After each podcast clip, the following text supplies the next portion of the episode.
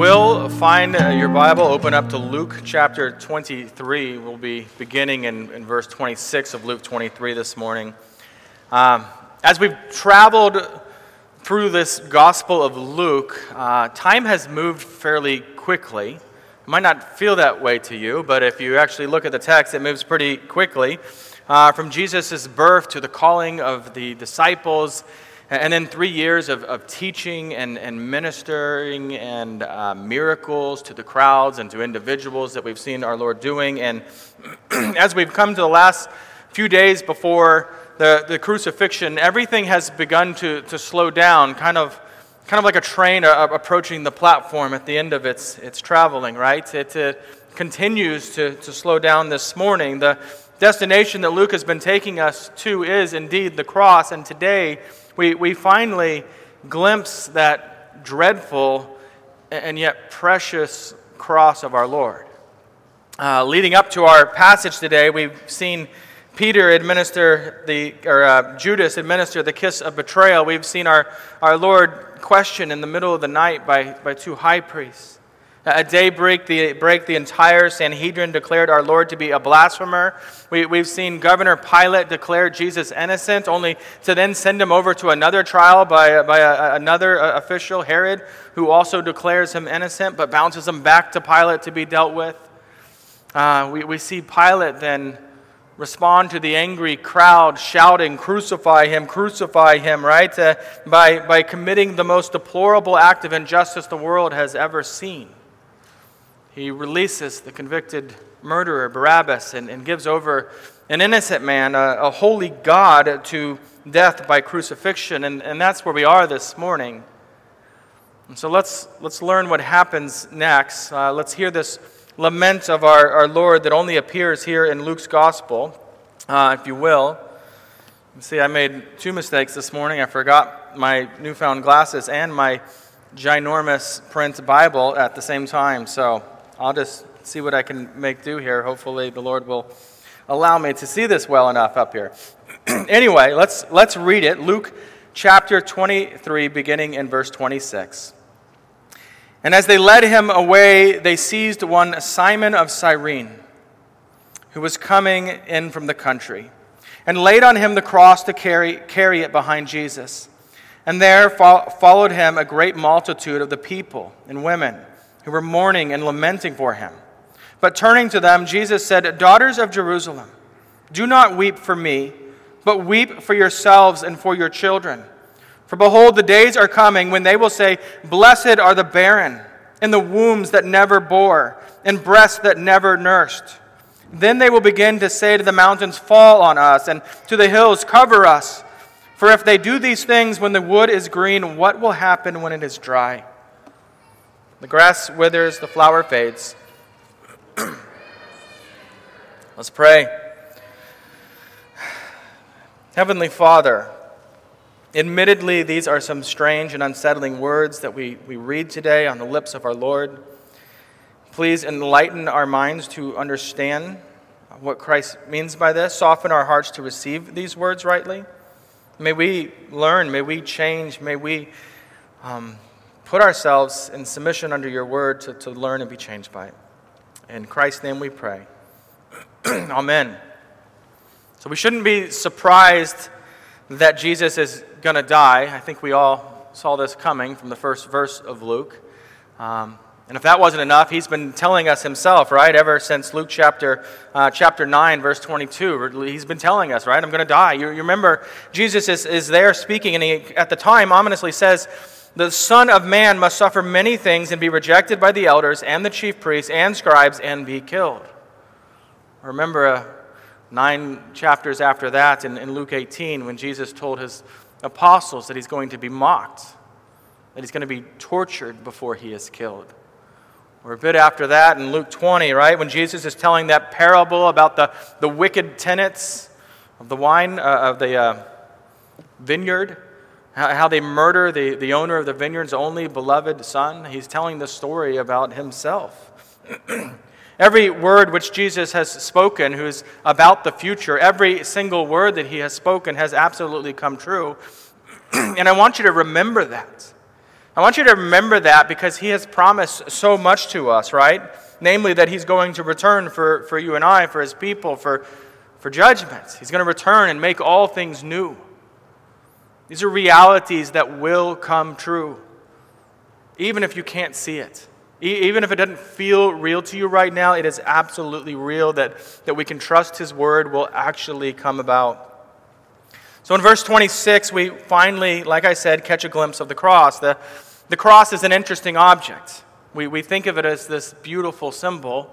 Uh, it is. I, I, wear one around my neck. I've, I've worn it around my neck my entire life for the most part, ever since I came to faith as a teenager. Uh, crosses are often hanging in churches or on the walls of our homes. Many of you probably have them yourselves. But have you ever really thought about this symbol of the cross, right? But before the, the cross became the symbol of our Savior, before it became the symbol of our, uh, uh, uh, the forgiveness of our sin, right? Before all of that, it, it was simply a form of capital punishment. That was it. In other words, when, when people thought of the cross, they only thought of the death penalty. They, they thought of this, what was done to the worst of criminals in society. Now, I've pointed this out before because I find it just absolutely intriguing, but can you imagine wearing a, a, beautiful silver guillotine around your necklace, right? Hanging off your neck. Look, this is my gold guillotine, right? Or, or hanging some artistically, aesthetically beautiful, you know, electric chair on your wall that's just over your living room, right? That would be creepy. It would be weird. See, the, the cross is a symbol of death. But, but for you and I who have faith in Jesus, the cross is a symbol of life, of eternal life, of forgiveness, of everything that we don't deserve but receive in the gospel. So then, right off the bat, we learn in our passage about a man. His name is Simon, Simon of Cyrene. this is the first and only time that we learn about this man uh, specifically. This is a, Cyrene is a, a, region in North Africa. If you were to look at a map today and try to find it, it would read Libya, just, just west of, of Egypt is where it would be, where it is. Uh, Cyrene had a large Jewish population at the time. In fact, uh, in Acts 6, you know, when, uh, when they get in this argument with, with Stephen, the believer, and they end up actually stoning Stephen to death uh, after this argument, the, the people that begin that argument with Stephen are actually Jew, Jewish men from Cyrene anyway, it's, it's more than likely that Simon has traveled to Jerusalem for this Passover feast, as so many people did to come into town. And he finds himself, you know, watching the things go on. And here's this guy, and as people tend to do, you know, rubbernecking, they call it, to, to kind of glance in and see what's going wrong. He, he, he finds himself at the wrong place at the wrong time. At least that's how he would have viewed this, this act of God's providence in his life at that moment. Now, as we learn in the other Gospels, the, the Roman soldiers compelled him, right? Compelled him, meaning they, they had to force him, they had to make him carry this cross for Jesus. It wasn't something that he quickly stepped in to do.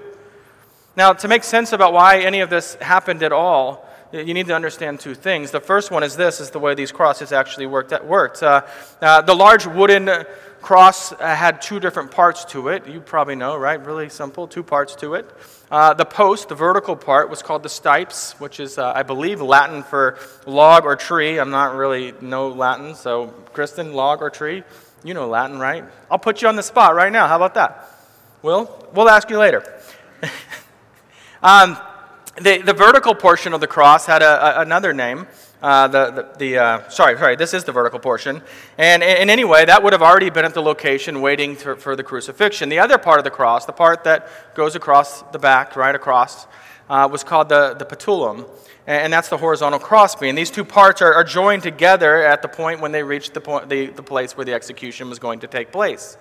Um, the, the, reason they weren't all together just waiting there is it was a Roman custom, a, a kind of just final indignity to make criminals actually carry their own cross to the point of their execution. At least just the, the horizontal piece, right? That's the part they carried. Uh, it's a little like, uh, if, you know, for my generation, I never got to experience this. I think I'm okay with this. Um, but my dad used to tell these stories that when they were going to get a spanking, they'd have to go outside and, and they'd have to pick their own uh, switch. And I remember my dad telling us that, and we'd think, What's, what is a switch? Um, but the idea was you go out, and I never actually seen this. We didn't do that. We, ours was already pre selected. Um, But, but the idea, this, this idea, you're going to go pick the actual item which is going to, to, to be the punishment in this case. And, and, and so the Romans did that. It was just another way of torturing the, the usually criminals. In this case, torturing our Lord. Um, and so Jesus is carrying just the crossbeam, but, but even this would have weighed a lot. Uh, most estimates put it somewhere in the realm of 100 pounds. And I know you're thinking at this point, Jesus is what, a 33 year old man? He's, he's done carpentry, he's traveled everywhere, he's fit. He's fit. You know, 100 pounds, no big deal. He should be able to do this. What's going on? Uh, and you're right, he should be able to do this, except remember, he has already been beaten. He has been flogged with a whip that has metal and bone at the end, and every time you hit it, it would stick, and it's ripping off flesh, and it's, it's just tearing away all the skin from his back. There's lacerations everywhere. His flesh is raw, it's, it's oozing with blood. And while Jesus carried the beam some distance, eventually he simply could not carry it any further. Jesus is God. Yes, he's divine, that is true, but but he is God incarnate. He is truly human. He's man. He has real flesh and nerve endings. He feels pain. Like, like you and I, his body has limits and, and he can only take so much. And at this point, that's what's happening. Our, our Savior knows what it's like to be exhausted, what it's like to be crushed. He knows that. So that's when the Roman soldiers grab just some guy watching this. Can you imagine? And, and they volunteer him, right? Voluntold him that you're going to take Simon's cross, or you're going to take this crossbeam, Simon, and you're going to follow behind this man all the way to the point where we crucify him. You see, in, in some ways, Simon carrying the cross is a symbol of us, of all of us, of every man and woman's condemnation as guilty sinners, right? Because it is us who deserve this punishment. It is us that should be carrying that, not Jesus. Even though carrying this cross of, of Jesus was against Simon's will, we have reason to believe that Simon's entire life was changed by this. In Mark 15 21, we learn that Simon is the father of Alexander and Rufus. That's the way Mark writes this. And remember, Mark's writing this about 30 years after the event actually takes place. And so Mark's adding Simon's name here, right? Uh, his son's names, because these are names that the early church would recognize. Oh, we know that, right? You look out there and, and you're thinking, oh, that's, you know, George's dad. And the church thinks, oh, we know George's dad. We know him. Um, and so he's making this connection for them. And so it's, it's very, very likely that Simon's children, Alexander and Rufus, have faith in Jesus. Further, in, in Romans 16 13, Paul's closing his letter, and Paul writes this He says, Greet Rufus, chosen in the Lord, also his mother, who has been a mother to me as well. Greet him. I, I can't wait till, till someday be able to hear the details. So, w- what happened? How did this go? You carried the cross, for, you know, to the point of the execution. Then, then what happened? Because you know, you know, from this point on, and in Simon's entire life, every time he's introduced to anyone in the church's life, right? Hey, this is the guy that carried our Lord's cross. That's going to be his claim to fame forever at that point. In fact, in eternity, when we're introduced to Simon, that's probably the way we're going to be introduced to him hey, this is the guy that carried the Lord's cross. And we'll be like, Simon, we know you. Um, now, it's worth noting that, that Simon literally does what Jesus calls us all to do back in Luke 9 23, when Jesus says, If anyone would come after me, let him deny himself and take up his cross and daily follow me. Now, of course, there is some difference. He's carrying the Christ, Christ cross at this moment, not his own cross. Uh, that, and, and this is not symbolic, right? He is literally carrying a cross in this moment. Um, so then there are, there they are, right? Jesus goes ahead. He's moving slowly. He's in excruciating pain as he continues towards the point where he'll be crucified, while, while, while Simon is, is carrying this heavy crossbeam behind him, following. Uh, and from our passage last week, it would it'd be easy to believe now that, that everybody in this city, everyone in Jerusalem just hates Jesus, right? Because the picture we see this raging crowd, crucify him, crucify him. All these people that just seem to hate Jesus. Even his closest disciples have scattered and abandoned him uh, in, in, fear. And, and here we, we begin to see that's just not true. In, in verse 27, we, we learn that there's a, a great multitude of people following this, watching this. And among those angry people were, were many women who were mourning and lamenting for Jesus. Mourning and lamenting for what they're seeing happen here. Now, now people all respond to injustice differently. Some, some people can't see the injustice that you see in the world, they just can't. And, and it's also true that you don't see injustice in the world that others see. You, you, you know that. All you have to do is, you know, go and hang out with family members at some point over Thanksgiving or anything to realize, you know what, we have different ideas, different things that, that really stick out to us as injustices in the world. And, and not many can even agree, right, to acknowledge what is actual injustice in the world around us. The most common re- response we see others have, in which we probably internally experience ourselves when we see injustice, something that really bothers us, is that we become angry, we begin to rage, we begin to shout, we protest, we riot, we, to just be afraid and angry. That's the way we tend to respond to, to whatever injustice really grips our heart that we see in this world. There are some following Jesus' march here to the cross who feel heard who feel like this is the right thing going on. This is what should happen, namely the, the Jewish leaders, namely uh, the men and women in, the, in that crowd that were, were chanting, right? The people that called for his crucifixion. Uh, they're the loudest, but there's also this group that, that see what's happening and understand that it's an injustice. And, and I don't want you to, to miss their reaction. I don't want you to miss the fact that they are mourning, they are lamenting. There is sorrow in their hearts. There are tears running down their faces. And, and all the injustice on, on, on multiple sides of many issues going on in the world today. I, I have seen so much anger. I have seen so much rage. But, but, but maybe it's happened, right? I'll, I'll give a, it, maybe it's happened. I just don't see it. But, but, but one thing I'm not seeing ever is lamenting and mourning on any side of any issue. Mourning and lamenting.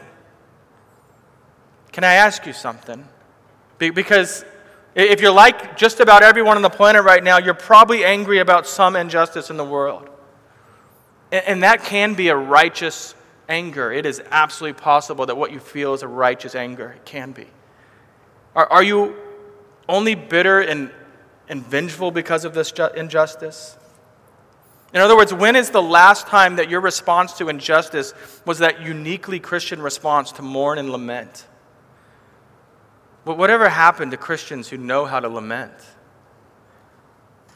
Are we even capable of it? Now, that's not the most significant thing going on in this passage. And so I'll, I'll leave it there. I think we should learn that. It's a real thing to learn here. But, but I just want you to know, Christian, it's okay to mourn. I'm not saying there's not a place for anger too, but it's okay to mourn. It's okay to lament. When you observe or experience injustice in this sin stained and fallen world. and here in Luke 23, we are seeing inaugur- uh, inarguably, without exception, the greatest injustice the world's ever known that Christ is crucified on the cross. The other thing to see here is, is, is Luke highlights that these mourners are, are women right? That's a specific thing that he points out. I, as I was researching this, trying to think, why, why is he doing that? What's going on here? I, I learned one of the most interesting things I've ever heard from uh, J.C. Ryle, something I've never heard before in my life. He, he said this In the scriptures, there is not one single word spoken against Jesus by a woman. Not a single word. Not even by pagan women.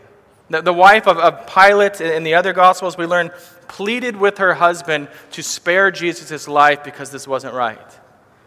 It will later be women who anoint Jesus' body for burial. Women uh, are the last to leave his, his grave.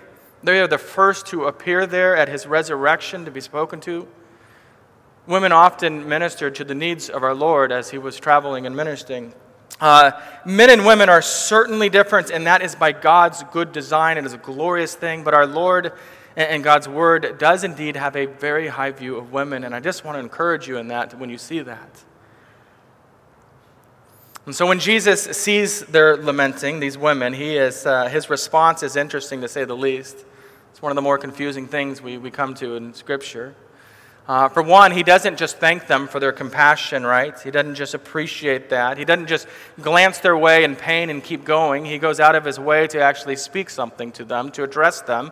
And in verse 28, he calls them the daughters of Jerusalem. This is a, a reference to the entire nation of Israel, and that's what he is saying to these specific women who are mourning. He is saying to all the nation, uh, uh, to all of God's people that are in this place.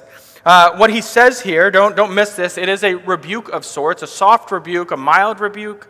Uh, not because they're lamenting the injustice they see, the, uh, you know, lamenting injustice, lamenting suffering, this is all good, but, But he rebukes them here because lamenting for Jesus in this moment is, is misplaced. There, this is not, right? This is not what I want you to see here. In this moment, because something far more significant is going on than just the execution of an innocent man. It's, it's not just what it looks like, right? There's something bigger going on.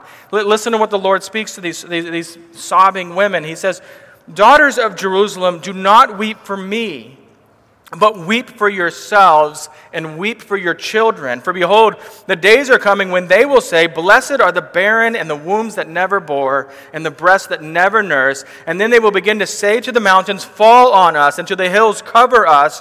For if they do these things when the wood is green, what will happen when it's dry? Uh, uh again, Jesus is saying, pay, pay attention here. There's something more significant than just this unjustly execution by the civil authorities. Jesus is, is, is is so concerned about something else. He's not concerned about himself in this moment. He's concerned for, for God's people, his people. And, and this is a warning to him. This is a warning to us.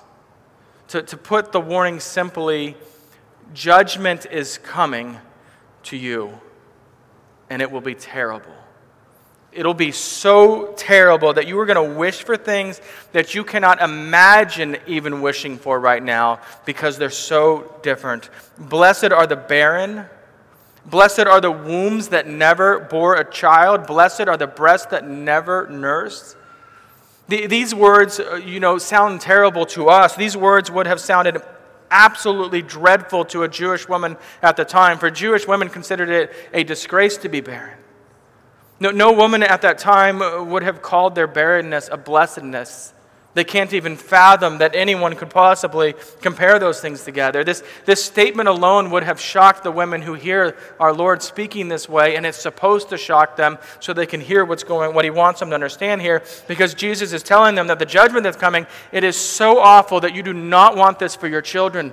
You do not want them to experience this. Jesus knows that because the people rejected the Messiah, that the city of Jerusalem is doomed to be destroyed. This actually occurs. We talked about it some point in the past, right? But this all occurs in, in 70 AD when the Jews are revolting uh, uh, against the, the Roman government, and the Roman government, under, uh, I believe it's Titus, uh, a man named Titus, comes in and just destroys the city. They do horrible things to the Jewish people. It's just a massacre.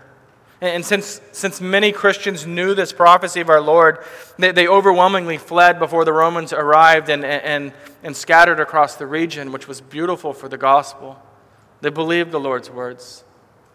In this same warning here in Luke 23, Jesus says in verse 20, Then they will begin to say to the mountains, Fall on us, and to the hills, cover us. Jesus is using this image that comes from Hosea 10 uh, 8 uh, this pleading for the mountains and the hills to cover them, to fall on them, just, just crush us. But you know, nobody wants that. Can you imagine that being your, your, your, what you desire in life, to just be crushed by the weight of an entire mountain? Nobody wants that. Just like nobody wants to jump out of the window of a 100 floor skyscraper. But those of us that are old enough to have witnessed this, to remembered it on September 11th in 2001, we, we saw people do just that when the only other option was burning jet fuel. I mean, that's kind of the idea here that the judgment of God will be so terrible that you'll, be, you'll just wish to be crushed by the mountains. That will seem better Revelation 6:16 paints this picture, the, you know, the same picture, but it's not talking about Jerusalem in 70 AD. And, and Jesus is also pointing, right, yes, to 70 AD, but he's pointing beyond that. He's, he's pointing to some, a fuller prophecy of God's judgment for our sin, God's judgment for rejection of the Messiah. And so this all points to God's wrath. The, the, the judgment of God, it's, it's not a popular doctrine today. I don't know if you know that right? If you go in on work tomorrow morning, let's talk about the judgment of God. No one's going to, very few people are going to say, that sounds interesting. Let's do that. Let's talk about the judgment of God. I love the judgment of God. No one's going to do that. But it is a very true doctrine. It's something we must believe because Scripture teaches that. God teaches that. Second Thessalonians 1, verses 8 and 9, we, we learn that God will inflict, and I quote here, vengeance on those who do not know God, and on those who do not obey the gospel of our Lord Jesus. They will suffer the punishment of eternal destruction away from the presence of the Lord and from the glory of his might. Let that truth seep deep down in your soul. God is gracious, God is slow to anger. God is, is patient. God and invites you to trust in Jesus, to put your faith in Christ. Today, our, our Lord opens his arms wide to sinners.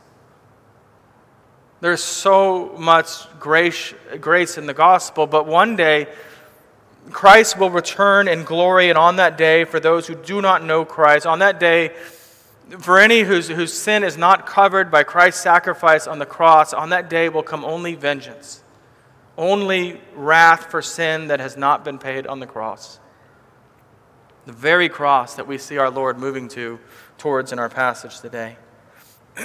the days of God's grace will come to an end at that time, and for many of us, be realized redemption. We dwell with God for all of eternity, but for others, it'll be divine judgment.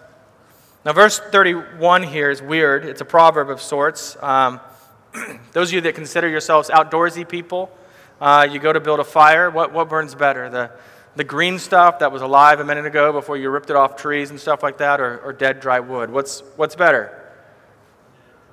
Look at that. We got a lot of outdoorsy people in this place. Uh, the dead dry wood, that, that's what burns better. It's, it's not right to burn green wood, it doesn't burn well, and yet here they are doing so in this illustration. Uh, Jesus is saying, I'm, I'm like, that he's like a living tree, and that sinful people, uh, particularly these Jewish people in Jerusalem who are rejecting the Savior, they are like dry wood.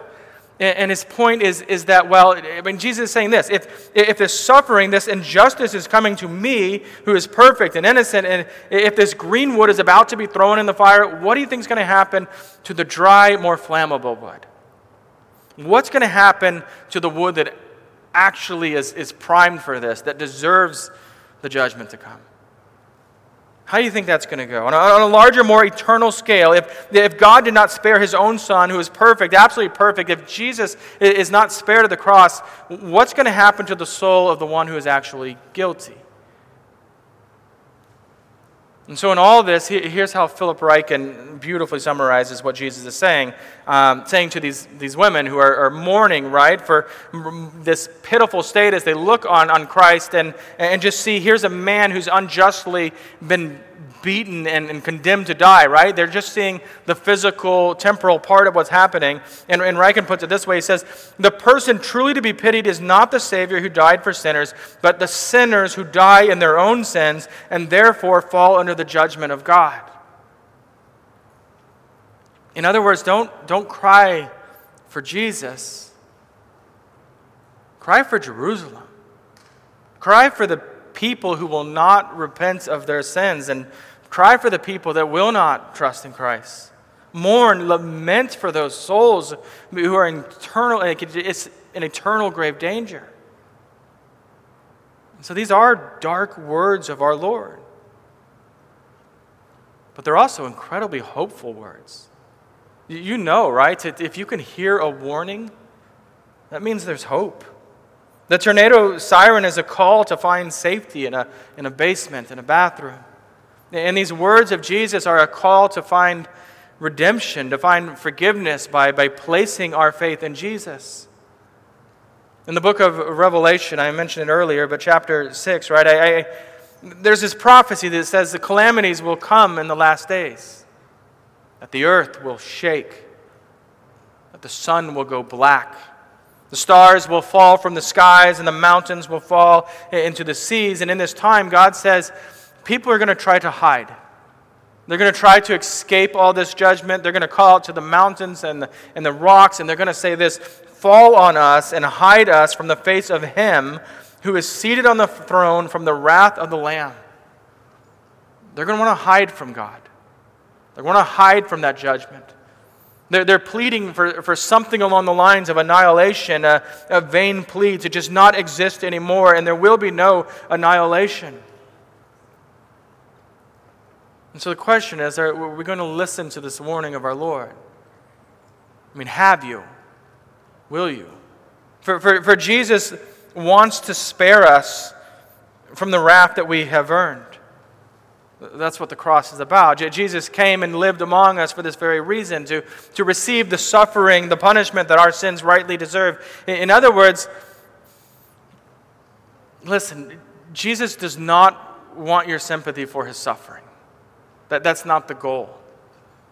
Some of you might remember Mel Gibson's movie, uh, Passion of the Christ, I think it was called. It was this huge thing, and, and, and Christians everywhere got excited about it, and, and, and it one of the unfortunate side effects is that if people saw the, the physical pain and torment that the Lord goes through in this visual manner, and it made a lot of people feel sorry for Jesus. It made a lot of people see that and just, wow, that was horrible. It, it made a lot of people miss two things. One, that it wasn't the physical pain that our Lord went through that was the most significant, it was the wrath of, of God right, that, it, that we deserve. It's, it's even way beyond anything that could physically show what he's going through in his, internally. Uh, the wrath of, of all of sin that he's being crucified for on him. And, and that was being missed. And, and the point is, you know, it, it's not that we should feel sorry for Jesus. Is it injustice? Absolutely. But that's to drive us to think about what he's doing. You know, shed tears for the mercy that you receive graciously from Jesus in the gospel. That we and every other soul ever will either repent then and turn to Jesus or, or will perish. I mean, a lot of these passages here at the end draw us back to it. And I know I'm, I'm talking to a room of mostly people who believe the gospel, mostly people that say, Yeah, I know that. Good, know that. Remember that uh, again, right? Remember it uh, uh, again. That you need a Savior. Remember that you have a Savior in Christ. But remember this if, if we stay in our unbelief, there is nothing but judgment to come. So plead with the Lord. Plead that He'll do a work in your soul that you can let go of unbelief. Trust in the Lord, trust in Jesus. Let's pray. Lord God, we want to carry whatever cross you have for us. We, we want to mourn and lament when we observe injustice in the world. We, we do. Grant us hearts for that, but more than anything, more than all that, Lord, we ask that you would give us faith in Christ, that you'd be strengthening our faith in Christ. More than anything, we ask that you would make us worthy of the kingdom, and the only way that we can be worthy of your kingdom is by the righteousness of Christ, which is ours simply by stopping our striving and resting in all that Jesus has accomplished for us. In the name, in the holy name of Jesus, we trust and we pray. Amen.